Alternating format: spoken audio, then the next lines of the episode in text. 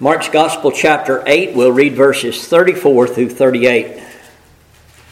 Mark chapter 8, verse 34 through 38. And if you're taking notes or want to, uh, the passage of Scripture we're going to read is referenced in Matthew 16, 24 through 27.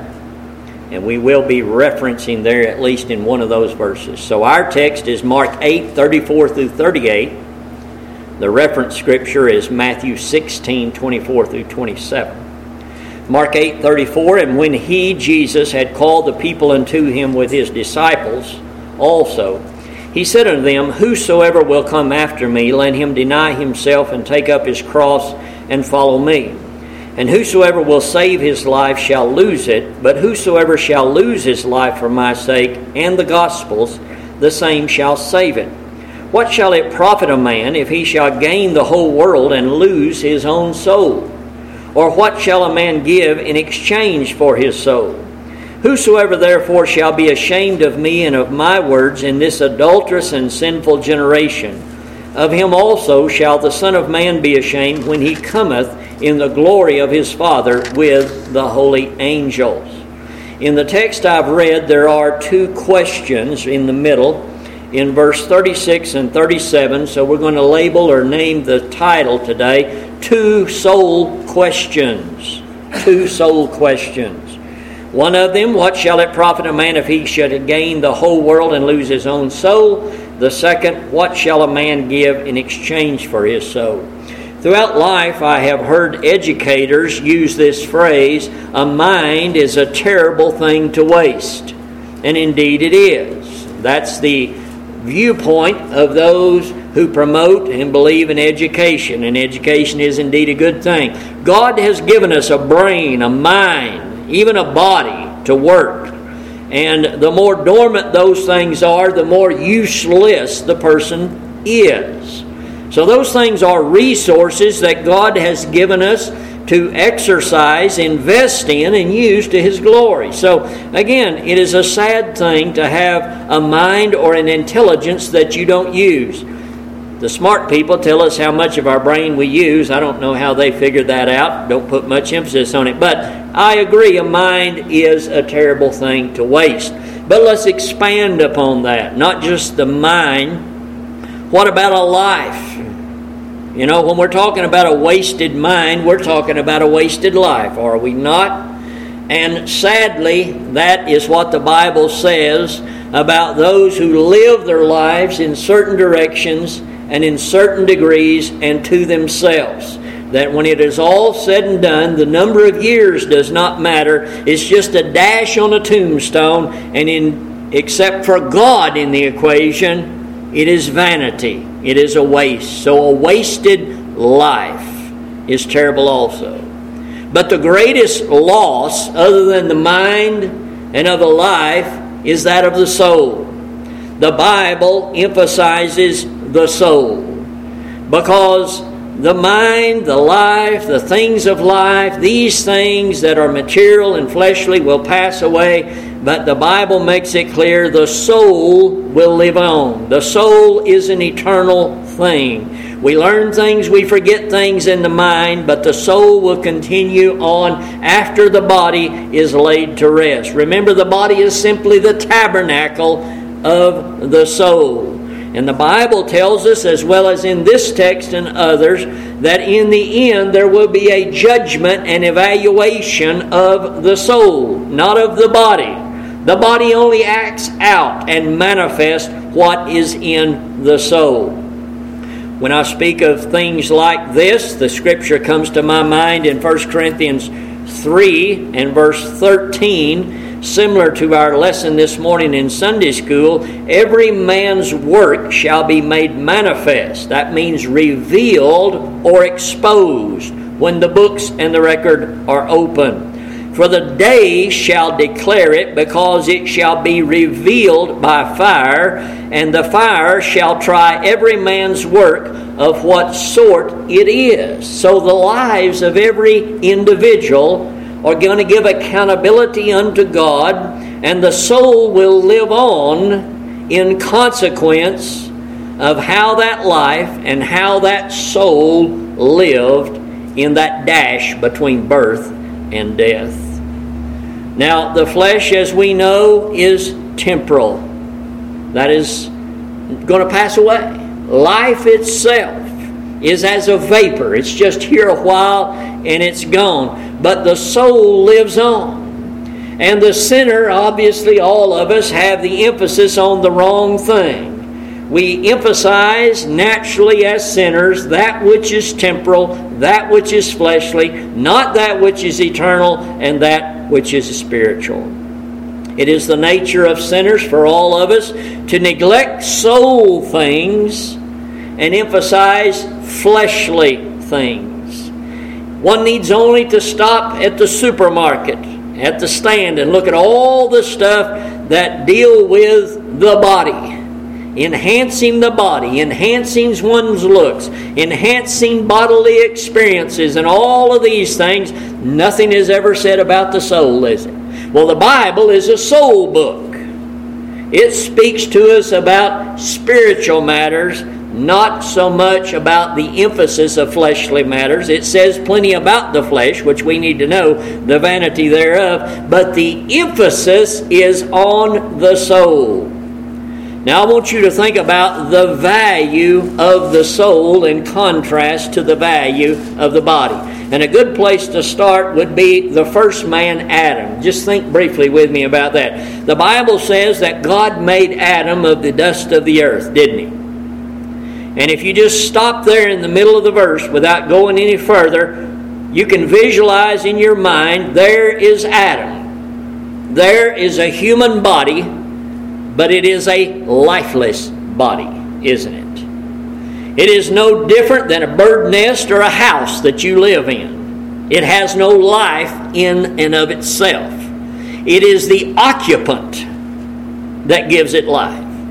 And then we have those words, and God breathed into his nostrils the breath of life, and he became a living soul. Not just a living, breathing human, but a self conscious individual made in the likeness of God. And again, we stress different from plant and animal life. Okay? So the value we see in the original creation is not in the body, that's the house, that's the tabernacle. The emphasis is in the God breathed soul and spirit of man. Now, again, we're getting in an area where we can't clearly define because I can't see your inner person. You can't see my inner person only except as it is manifested in my outer person, right? Well, the outer person is the body, the inner person is the real you, it is the real soul, you see. Now, you want to know why a lot of people have problems with their marriages and things like that? That's because they marry the outer person. The outer person is in a constant state of change. Beautiful is not always going to be beautiful. Things happen to this body. I mean, if you don't believe it, just go back and look at your grade school pictures and start chasing them up to now. I mean, it's unbelievable, isn't it? But the real you is the person inside. And if, you know, if people set their values as God does and the Bible does on the inner person instead of the outer person, you'd see different marriages, relationships, families, and even Christians in that regard. Now, the point I want to make here in introduction is this You, like I, like Adam, and every human being, is a living soul. You know, Ezekiel, God says, All souls are mine. There is no accidental soul. If, God, if you exist as a human being, God made you, God gave you life, and God gave you a soul. And to go along with that, He gave, as we often say, the instruction manual for your soul. It's called the Word of God, the Bible. And God is going to hold each of us accountable in our souls and how we heeded the instructions for our souls. He gave us both instructions and He gave us warnings.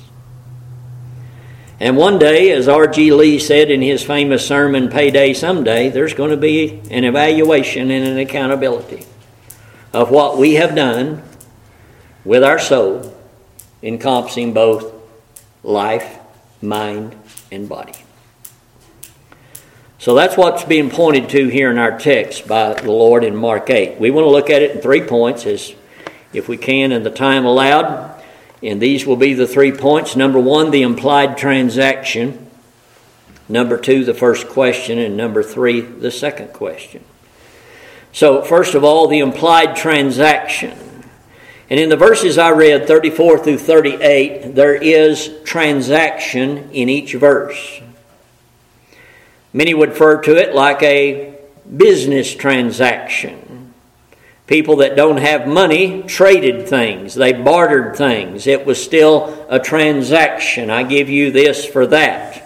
And people like to trade and like to buy when they get what they want, and especially if they think they got it at a good deal. We all love that. That's just wisdom. You don't have to try to scalp somebody, you just should be wise in, in how we use the resources again that God has given us. So there's a transaction. If you look at it, verse 34, we have the word deny and take up. Okay?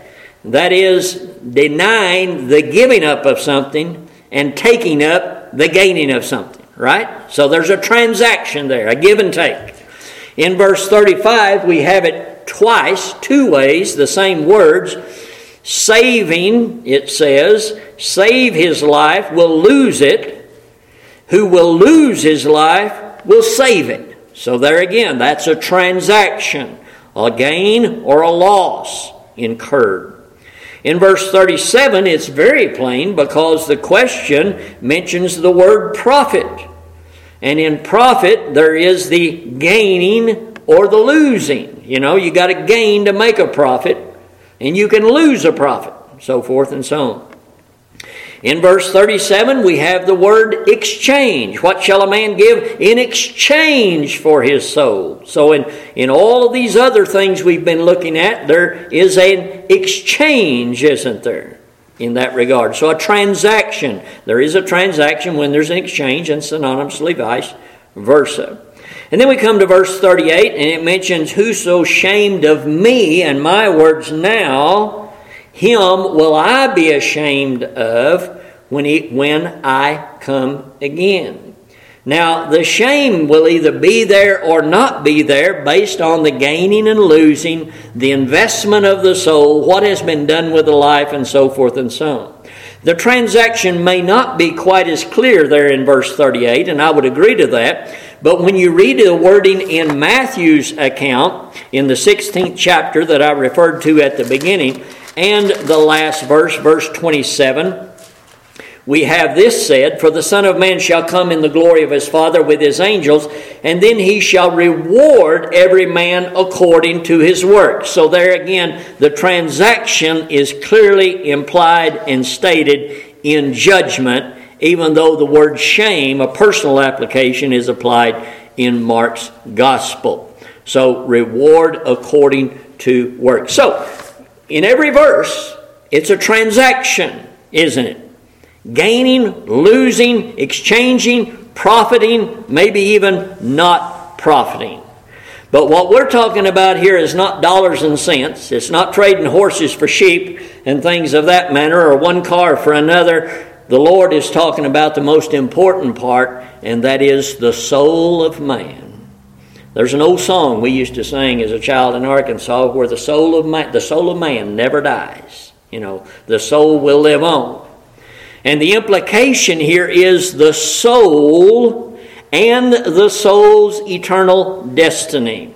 That's what the Lord's talking about about gaining the world and losing the soul. You know, you're not going to lose your soul in this life. Your soul will be lost when either the Lord comes or you die. Then is going to be the day of loss. You may be losing it now, but it will be lost in its finality when either one of those two events occur. So, it's not just the soul now and who we are and what we are and what we're doing, it's the consequences of that soul eternal destiny. Not just the here and now, but the then and the thereafter. To emphasize or prove this point, I would remind you of a couple of individuals that came to Jesus. One I'm sure you're familiar of. We call him the rich young ruler because the Bible gives two gospel accounts of him. He was very wealthy and he was a ruler of sorts. And he came to Jesus with the question, What must I do to inherit eternal life? Remember that? Well, that was a soul question. That was a soul question. What must I do that my soul will inherit eternal life? That body he was asking that question from, and that tongue he was using to say that, is not going to inherit eternal life. The body that inherits eternal life will be another body, and again, it will just be a new tabernacle for the soul that is not tainted or corrupted by sin. It will be a body like the resurrected body of the Lord Jesus Christ. Pure, chaste, again, unharmed, undefiled, and never can be with sin. So, that question was a soul question. What may I do to inherit eternal life? A soul question. What can I do? What should I do that I can be positive that my soul will have an eternal destiny of eternal life? Likewise, there was a lawyer, it says, in Luke's gospel also. Luke accounts both of these. The rich young ruler is in 18, chapter 18. The lawyer is in chapter 10. And this lawyer asked the same question, but he was tempting Jesus. And I want you to look at that with me, if you will. In the 10th chapter of Luke, I want to point out one verse. So, one may have been sincere, and this may be worthy of consideration at some future point in a message, but for now, let's just reference it. In that 10th chapter of Luke, he asks the question, tempting Jesus, and Jesus responds similarly to the rich young ruler about the law and what the law requires, and so forth and so on. And in Luke 10 and 27 is the verse that I want to point out to you. Luke 10 and 27, uh, after giving the account, the man answers rightly. Notice in verse 27 that uh, the law requires sinners, all men, women, boys, and girls, to love the Lord thy God with all thy heart, and notice, with all thy soul, with all thy strength, with all thy mind, with, and thy neighbor as thyself. Uh, that's what the man answered correctly, right? And so there we see the answer lies deeper than the body, doesn't it? It lies in a devotion of the soul unto God in fulfilling those two commandments. That's what the law requires, right? Now, that's all well and good, of course. The only problem is that nobody's able to do that because of our sinful, corrupt nature. But we see there exactly what is meant with these questions and what the Lord is saying about it being a transaction of the soul, that God has given us a soul, and God requires with our soul, with the utmost of our being, diligence, and sincerity from within to love Him, praise Him, worship Him, adore Him, and in so doing, care for our neighbor as ourselves. That is in the Ten Commandments. That's why they are the Ten Commandments, divided into four and six in that regard. Now, to emphasize the accountability of the soul here, and by this I'm simply saying, and I want you to get this God didn't just give you a soul and turn you loose and say, okay, there you go, have at it, do whatever you want to do, and maybe I'll check on you later on. No. That's not life. If that's your life, then you're, you're, you're on that broad road and you're running at warp speed. And so many people we know, family, fans, loved ones, are doing that. We were there too, right? I don't know what speed you were going or where you were at, but again, we were all there. No, God gave us a soul And with that soul, as this lawyer said, this is what God requires. that we love Him with every fiber of our being and our fellow man as ourselves, because one day God's going to call that soul into account. And the thing that comes to my mind when I think of that principle or that precept is another parable, the parable of the talents. Remember that? The Lord gave one five, one two, and one one. And on a certain day he came, and there was a day of calling each one of them back Okay, what have you done with what I have given you? That's the bottom line. Do you realize every human being is going to have to face that question one way or another? I mean, that's the judgment. What have you done with what I have given you? And the sinners that will go to hell will be like the man who buried his in the earth. They did nothing with what God had given them or shown. And everyone will be judged according to what God has given them and what He has revealed to them in truth and His Word, and so forth and so on. And those who have received the most will be required or more accountable or more responsible. So, having a soul makes us accountable individuals to keeping these two great commandments of the law. Sinners will be responsible and accountable for their life, how they use their life, and did they give God the glory? We were talking about this while ago in intermission or before church here about I think with uh, before church. You know about God gives and God blesses everybody. God's grace is general. It rains upon the just and the unjust. But how many people know or acknowledge the hand from whence it comes? Every good gift, every perfect gift cometh where? It doesn't come from below. It didn't come from here. It come from up there. And who's up there? Our God is in the heavens. He hath done whatsoever he pleased. It all rains down to where we are, and it comes from God. And salvation and eternal bliss and life of contentment and joy and peace is knowing the hand that gives the blessings. Amen. And the Bible reveals that to us.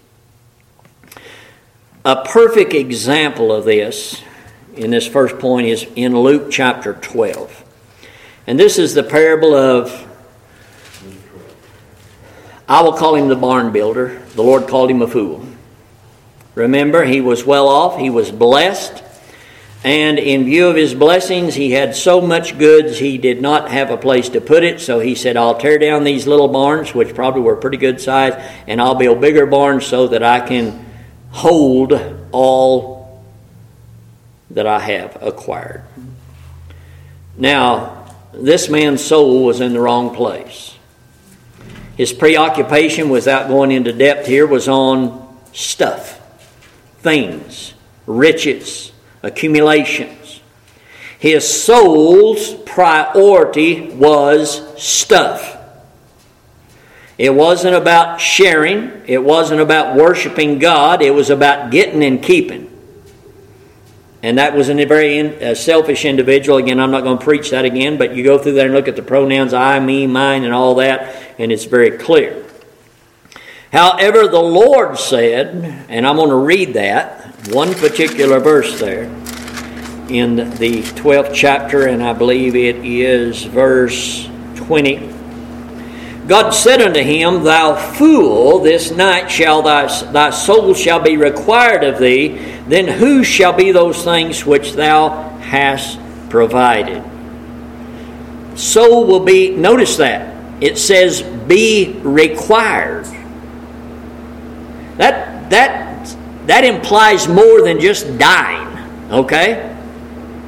Death is obviously meant there, but this goes to the point I've been making God gave a soul, and God will require something of every soul. And here the language is used, and I emphasize it because it's a word that's only used twice in the New Testament. Here it's translated be required, and it means either to ask again or requite. To requite. To require it back. All right?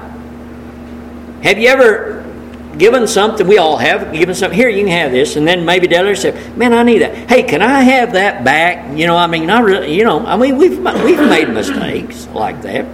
You know, I mean, Uh, that's what it's referring to. Well, the Lord has that right. he has given us everything. And the question is, what have you given to me? Look at all I've done for you. What have you done for me? So, this literally means here when this man died, there's an accountability back to God for all that God had given him. What do you think he's going to say? He probably had nothing to say. This is, again, to mean to ask back, to demand back, or to exact something that is due. Again, the parable of the talents. He gave to them freely, didn't he? They didn't earn or work for it. He gave freely to them, and only upon giving to them did they become accountable and responsible to Him. And at a certain time, He came back and say, "Okay, I'm asking you, what have you done with what I gave you?" And the, we're talking about the life here. We're talking about a life. We're talking about a soul. Whether it's Methuselah with 969 or you with 99 or 69 or whatever. What have we done with our life? Because God's going to ask back. Look at the, uh, turn with me quickly to Luke 6, and we'll show you the other usage of this word, and it's crystal clear, the definition, if you haven't got it from what I've said already.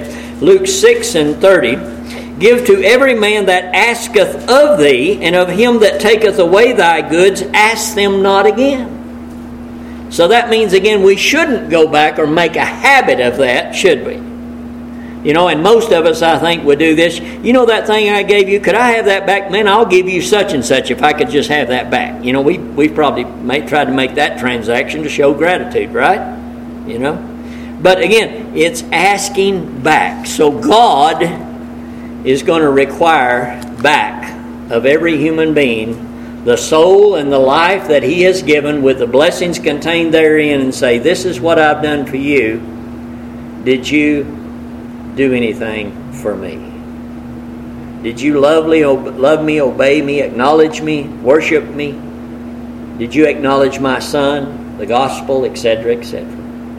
All right, let's look at the first question. Here we'll transition into it. It is this What shall a man profit if he gains the whole world and lose his own soul?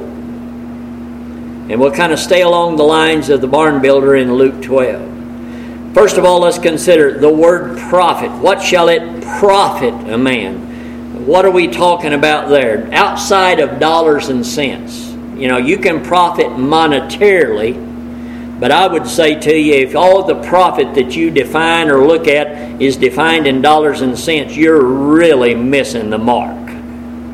You're really missing the mark. We can profit more in things that are of no monetary value or that can't have a monetary value put on them more than we can monetary. And the reason the emphasis is monetary is the love of money. You know, the Bible says it's the root of all evil. For other, in other words, friendship. A friendship. The friendship I have with some of you and have had for years and other people. I can't put a price on that.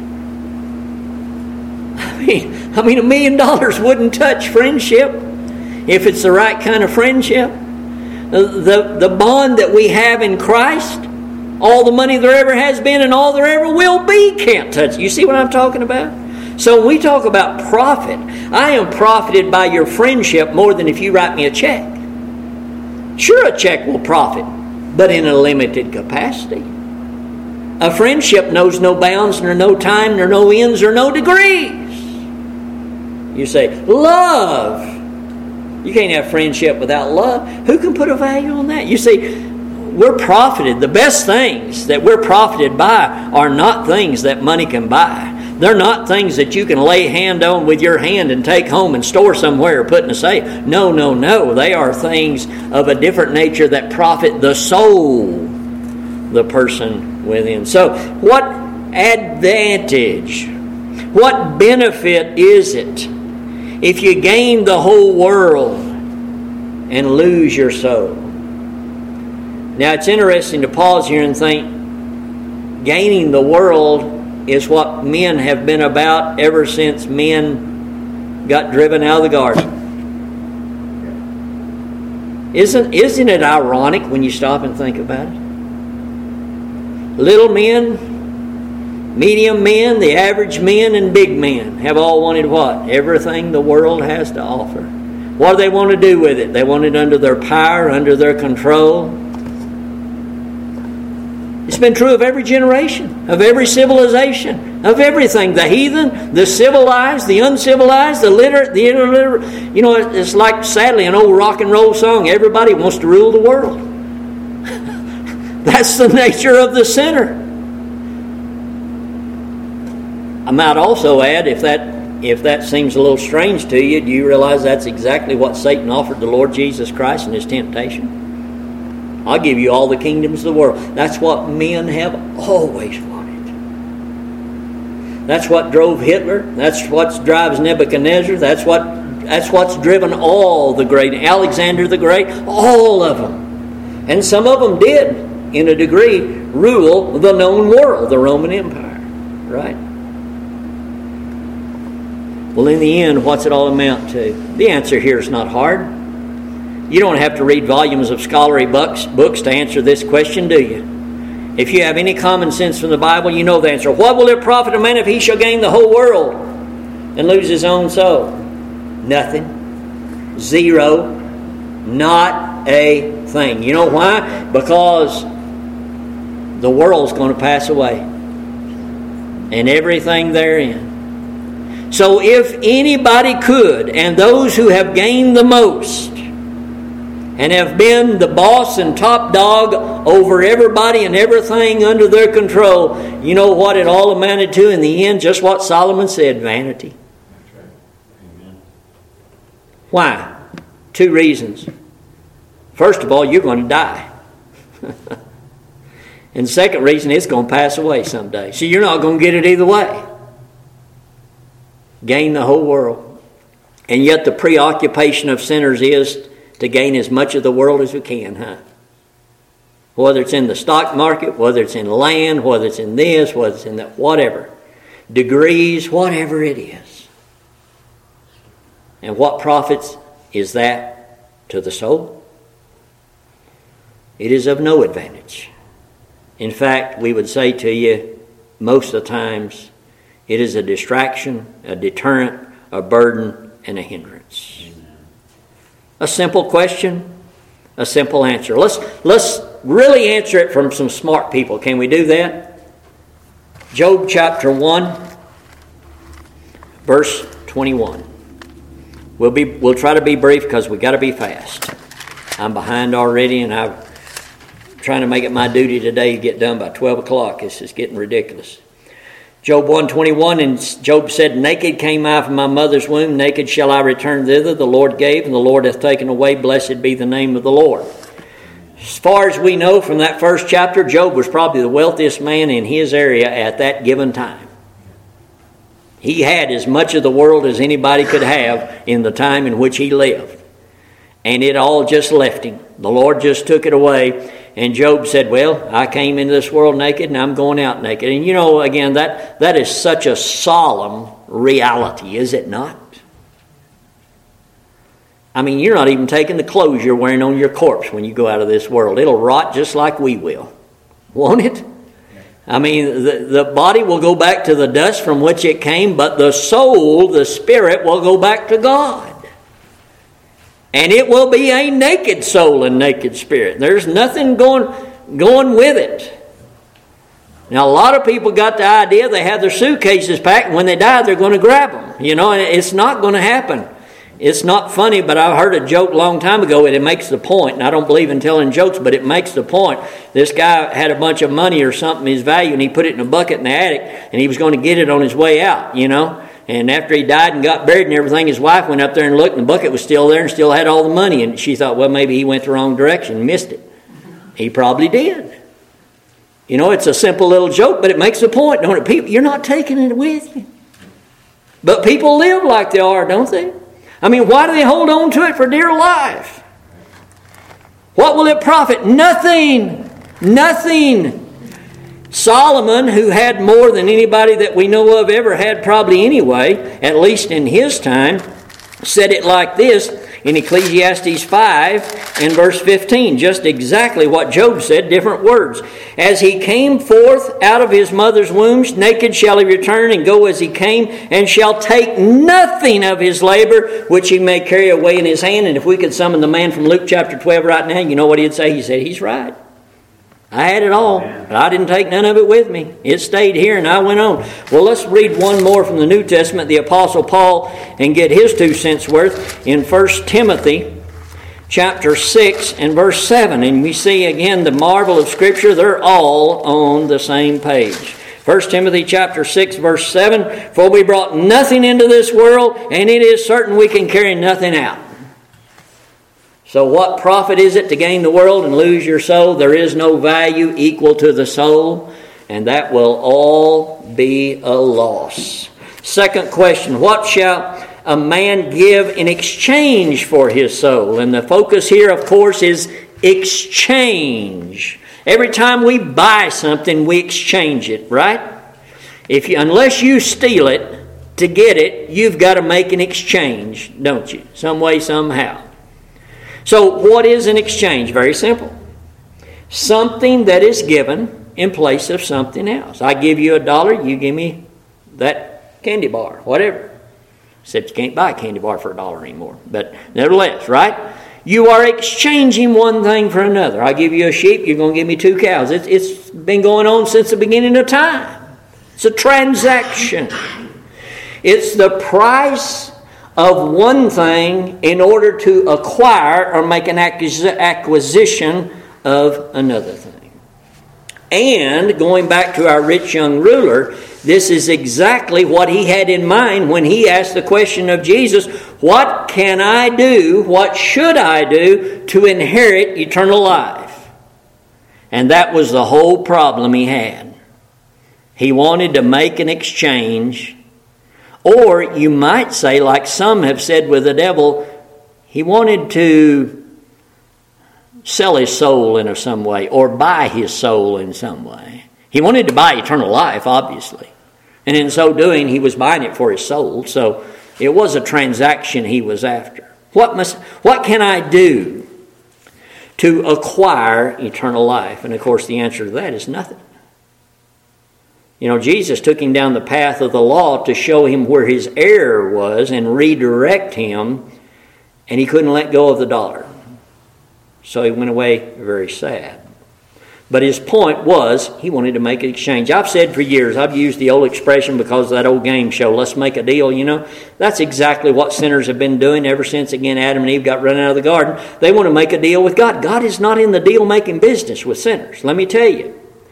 God sets the price and you pay up or else you pay.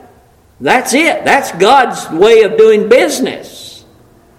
You don't have anything you can exchange for your soul because you don't have anything of value to start with, and neither do I. We don't have anything that meets the value of the soul and eternal life. Not in God's bank, not in God's standard. So Paul said to Titus, Not by works of righteousness which we have done has he saved us, but it's all been mercy. The sinner has nothing to exchange, and that's what the rich young ruler was seeking out.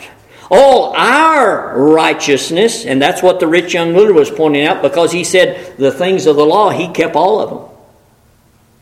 That was what he was wanting to exchange. He wanted to exchange an obedient life of righteousness to God's law for eternal life. Do you, do you see that in that? That's exactly what he was after. He said, I've kept all of these from my youth up. What did he lay on the table? You know, that's what he put on the table. And to him, he put a lot on the table. And in God's eyes, he didn't put nothing on the table because all our righteousness are nothing but filthy rags.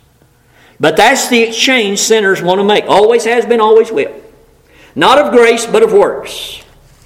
In Luke 12, the man there, he lost it all. His stuff was of more value than his soul. And he didn't get to take his stuff with him when he died, so he had nothing to exchange for his soul, did he? And that's the way it will be in sinners in judgment. There is nothing they can say, Well, I've got this, Lord.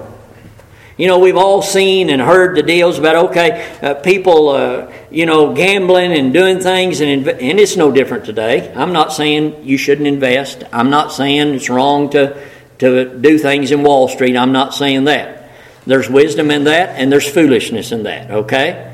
But when a person will put everything they've got into something like that for the world with a chance and a risk of losing it all, I believe I could say, like the Lord said to the man in Luke 12, you're a fool. You know, I mean, what are you seeking to gain? Why are you playing such a volatile thing? And you know, we've seen it again. The reference an example I was going to make of people who, well, they put every penny they got on the table. You know, they're all in on everything else. And then if that's not enough, they're going to put the deed to the farm in there. They'll put anything, everything they've got and can rake up and put in there, and even their own soul, right? And then what? Lose it all. What profit? I mean, it's a foolish endeavor. So it is a foolish endeavor to pursue things after the world and after the flesh and to neglect one's soul. And that's what the man in Luke 12 did. In Luke 16, there was the rich man and there was Lazarus. The rich man had it all. What did it get him? I'm not saying it's wrong to be rich. I'm saying, what are your priorities? Your soul or your riches? That man's priority was riches. Most people's riches are their priority. Jesus confirmed that when he said how difficult it is for a rich man to enter into the kingdom of heaven. Riches tend to be obstacles when they should be blessings if you recognize the hand they come from. That man went to hell. Lazarus went to heaven. One emphasis was soul issues, the other was worldly issues. So sad. The sad part is, Jesus said in the Sermon on the Mount, Luke 7, some people are going to try to plead that exchange in judgment. Lord, Lord, have we not done this and have we not done that? You know what they're doing? They're still trying to make a deal. Lord, I've got this to exchange. I've prophesied in your name. Lord, I've. And the Lord will say, Depart, I never knew you. Nothing worthy of an exchange. What shall a man give in exchange for his own soul? Same as the other question. You don't have anything to give. Nothing. There is nothing. Amen. God didn't ask for you to exchange.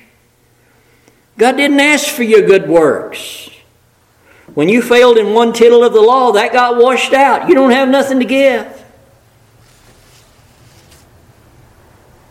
If we could exchange, we would earn it. And it can't be earned, not by works of righteousness. We are saved by grace Amen. through faith. Yes. Salvation is not you exchanging anything you have for God's heaven, God's eternal life. Many have taught that, most have, most do, but it is free, sovereign grace. That's it. That's what the Bible teaches. This came to me and I love it. It's in the song Rock of Ages. This expresses it exactly as it is. In my hand no price I bring, simply to thy cross I cling. That's it. There's no exchange in that, you see. We don't have anything to bring. We love the song just as I am. What Jesus say? Just come. Come as you are. I'm not asking you to bring me anything. Just bring me your broken soul, your repentant spirit. That's acceptable. I close by saying this salvation is an exchange, but it's not one that we make. Amen. If we make it, it's of works. God made it, and it's all of grace.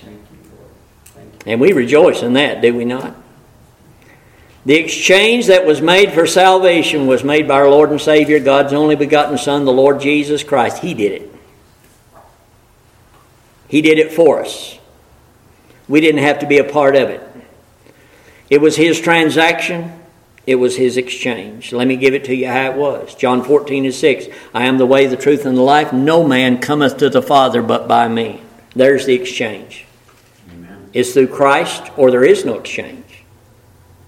Eternal life will be given to nobody except through Jesus Christ. It won't be given to another human being. It won't be given through rites and ceremonies. It won't be given through works. It won't be given through denominations. It won't be given through religions. It won't be given through false prophets or anything else. Eternal life only comes through Jesus Christ. And that is because John 10 and 11 says, The good shepherd giveth his life for the sheep. That's the only exchange we know of as believers. You want to talk about an exchange for salvation? It's nothing that I give, nothing that I brought. He did it all. He came here and made that transaction. Calvary was a transaction. Calvary was an exchange for the souls of the sheep. Read it with me again, John 10 11. I am the good shepherd. The good shepherd giveth his life for the sheep. What is the beneficiaries of that get? Verse 28 I give unto them eternal life.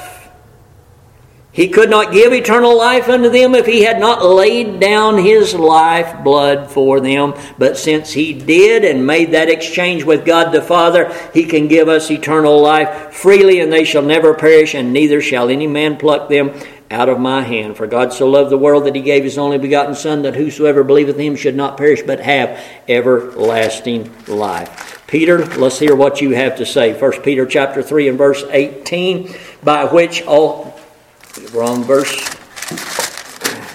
He died the just for the unjust. That's the verse. I won't take up the time to look up the correct scripture there. But the just for the unjust is the only exchange acceptable unto God. Isaiah 118 Though your sins be as scarlet, they shall be white as snow. Though they be red like crimson, they will be as wool. There is the exchange. What shall a man profit if he gain the whole world and lose his own soul? What shall a man give in exchange for his own soul? How do you answer those two soul questions? What is the value of the soul? What is the exchange that can be made? I believe we have given you the biblical, truthful, scriptural answers today. And they didn't originate with me. God gave them to us. He gave them to all of us. I've simply shown them to you today. So, to the lost, we say, you need to contemplate this, you need to meditate this. To those of you who are saved, we can rejoice that He made the exchange on our half. When if we could, we wouldn't. But we weren't able. But He was, and He did. So praise and glory to His name. Jesus Christ is our exchange. And we have eternal life because He laid down His life for us. And we benefit eternal life because He can give it. It is finished. God bless this to your